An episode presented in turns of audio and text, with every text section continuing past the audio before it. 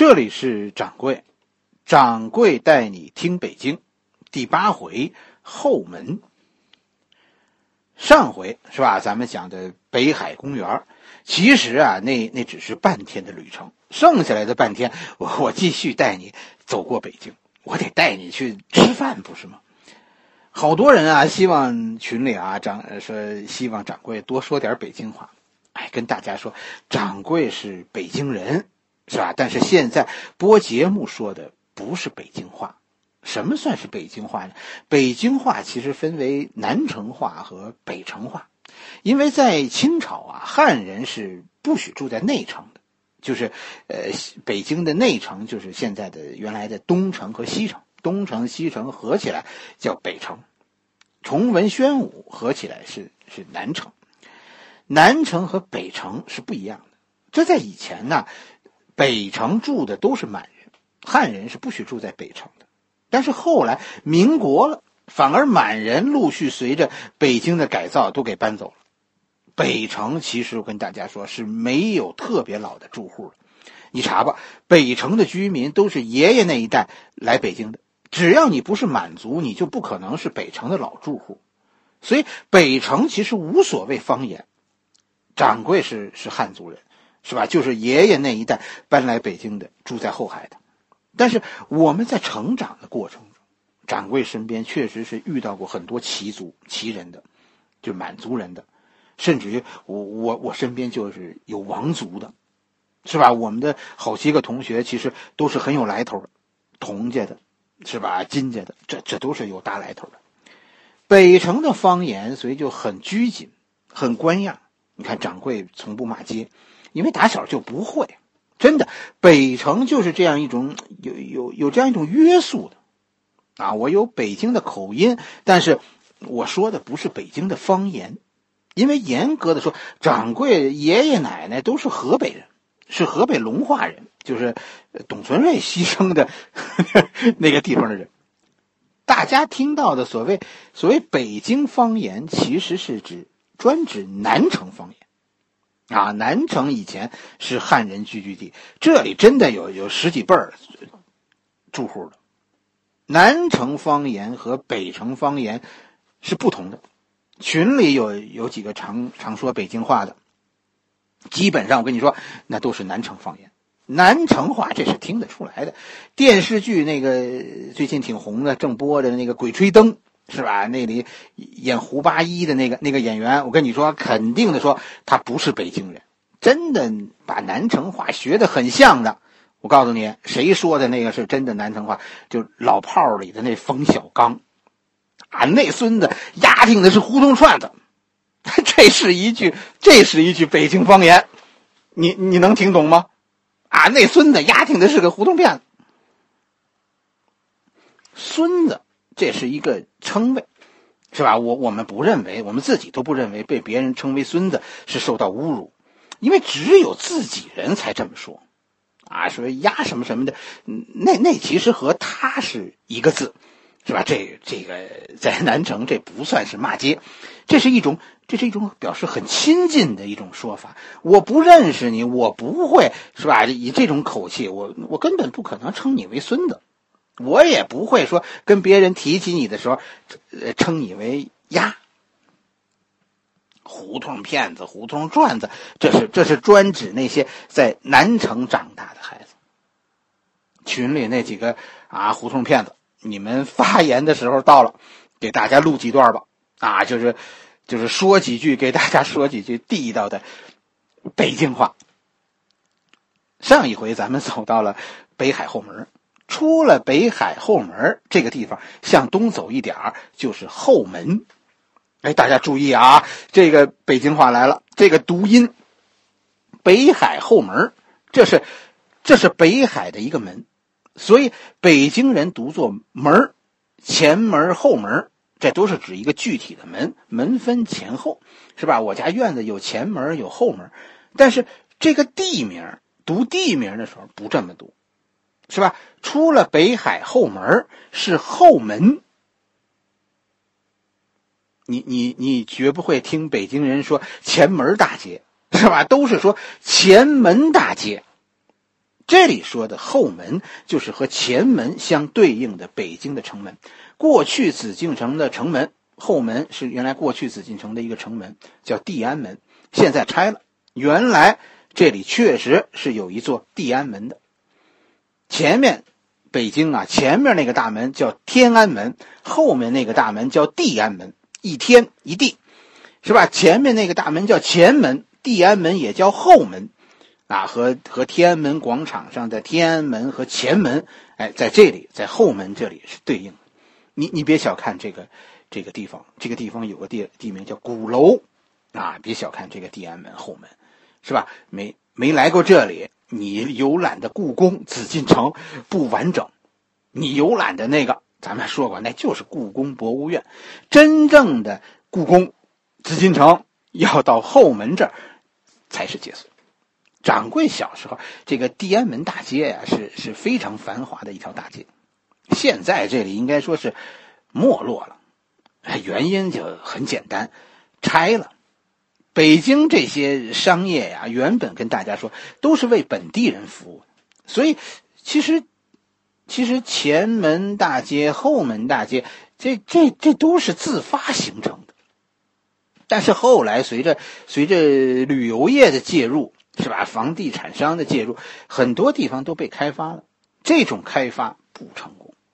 因为为游客服务和为本地的住户服务是不一样的，所以地安门大街在重修以后，呃，它其实就就出了展会常来的那个名单了。很多特别棒的饭馆子也都也都搬走了，没有了。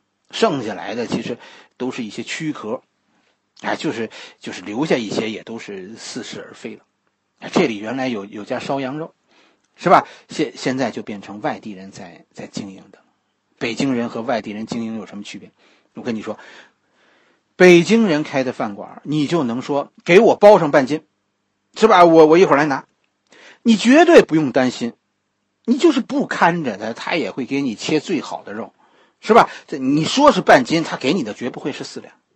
但是外地人就不同了，我眼看着他给我切完，切的一块时候藏了一块。掌柜怎么做呢？掌柜和他吵吗？北京人不会，是吧？我拿了肉就走了，但是这辈子都不再去了。北京大爷，对我们就这么尿性。地安门，大家有没有意识到？是吧？这里是北京的中轴线，回到鼓楼大街，就是又回到了天安门的那条中轴线继续往前，你看到的就是啊鼓楼和钟楼，这是北京的中轴线。向南就。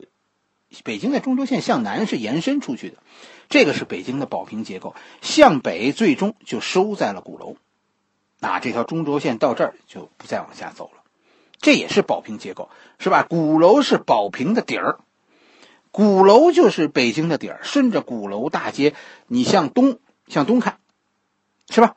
哎，先路过的那条胡同，这是南锣鼓巷的北口，你再往前走。你南南锣鼓巷啊，你要去，我也真的拦不住，是吧？但是其实那没什么意思。顺着这条这条街再往东走，就是交道口，下一个路口就是交道口。交道口很有名，元朝的时候，这里叫柴市，对，这是元朝杀人的地方。文天祥就是在柴市遇难的。你还可以从鼓楼前面有个叫烟袋斜街。啊，顺着烟袋斜街进入后海，在这个地方，我跟你说，在烟袋斜街里边有一个著名的饭馆，叫烤肉记。烤肉记，这个掌柜是是建议大家去试试的。烤肉记呀，真的也是很贵啊。一般这种纯粹的老字号，嗯，我觉得都得一个人两百块这种这种消费的思想准备啊。你你三个人去，你大概就要吃个。五六百块钱，但是这是真的。这个这个烤肉季是北京味道，这个烤肉是和葱一起烤，是吧？就就类似爆羊肉的那个那个味道，但是是烤牛肉，很好吃。我我认为很好吃。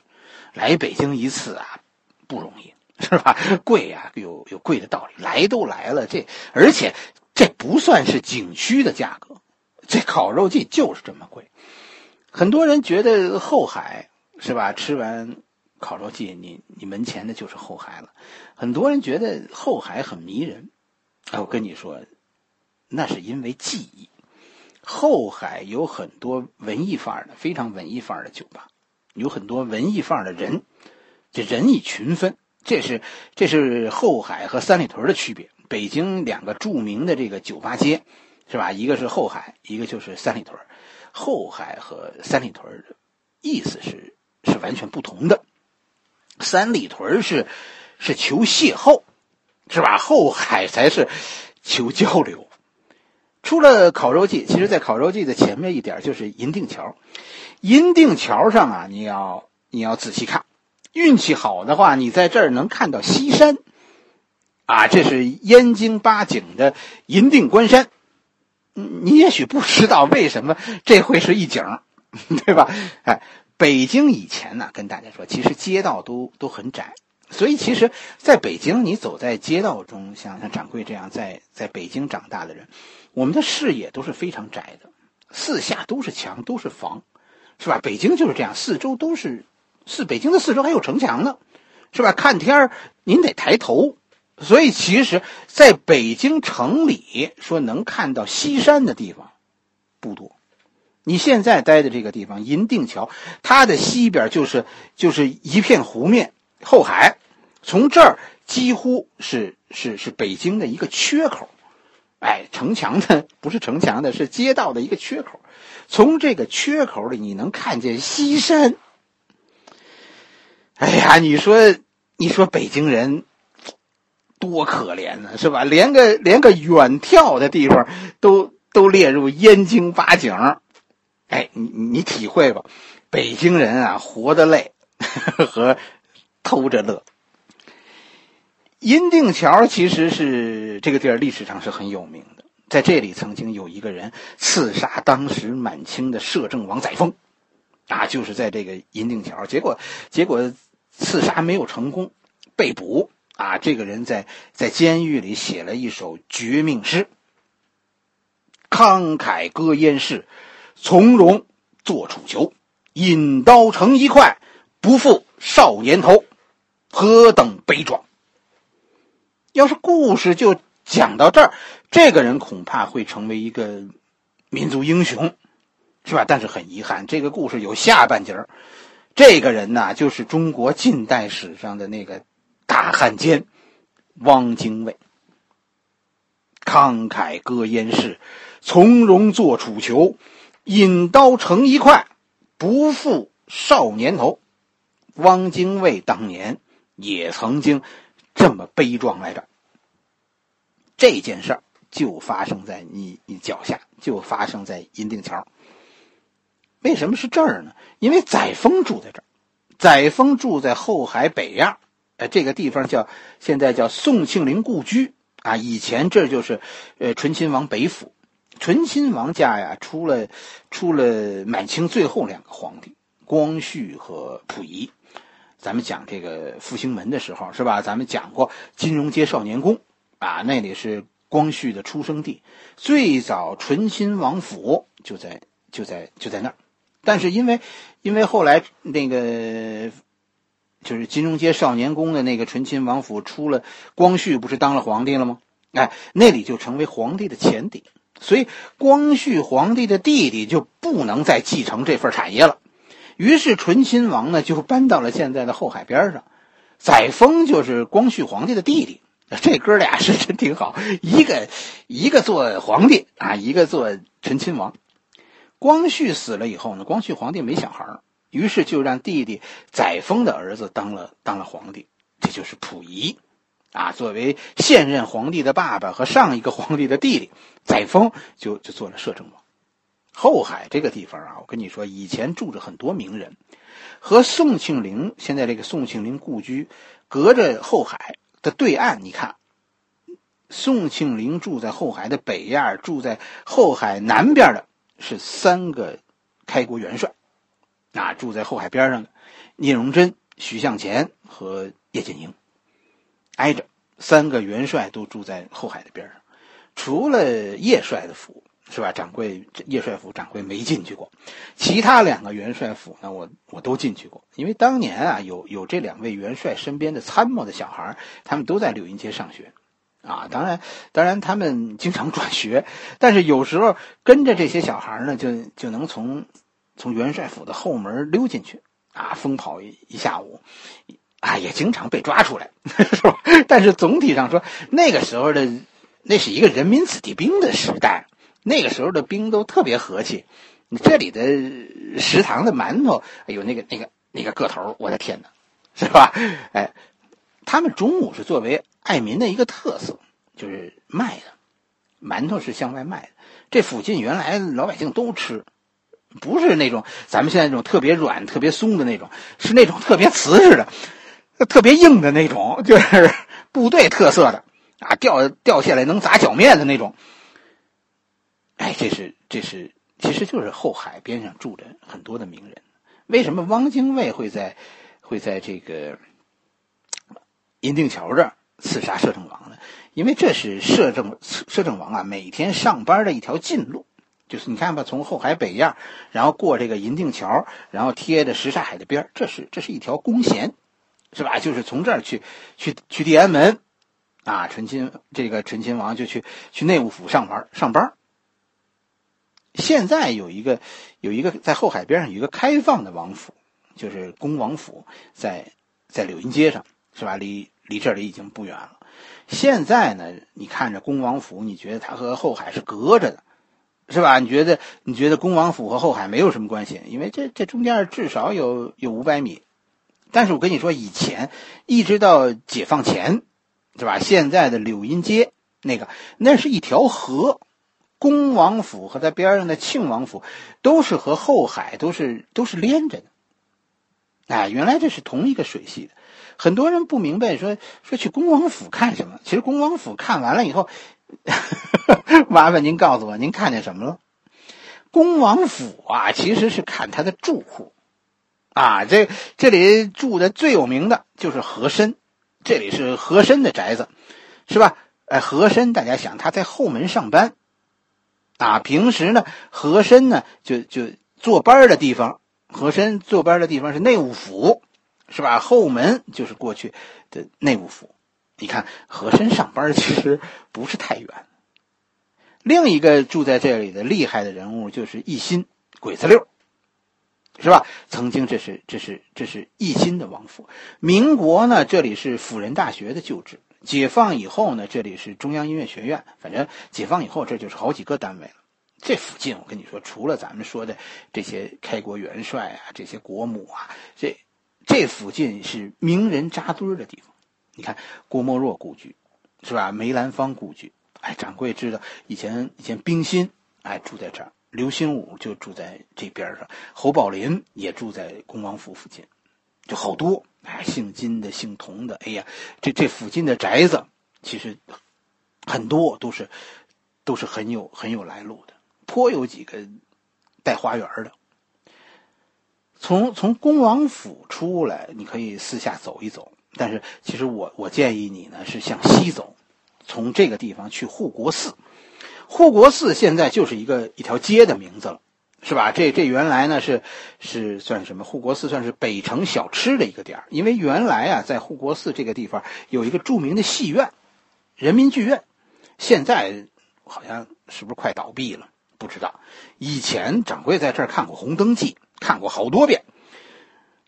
在这个门口原来就是有这个小吃，梅先生梅兰芳故居也在这个护国寺的东口，是吧？这个咱们咱们以前讲过。梅先生的艺术其实是代表着我们心中那种一种失去的文化，是吧？我们现在不能理解梅先生的艺术了，是因为咱们在思想上失去了欣赏梅先生的那种文化。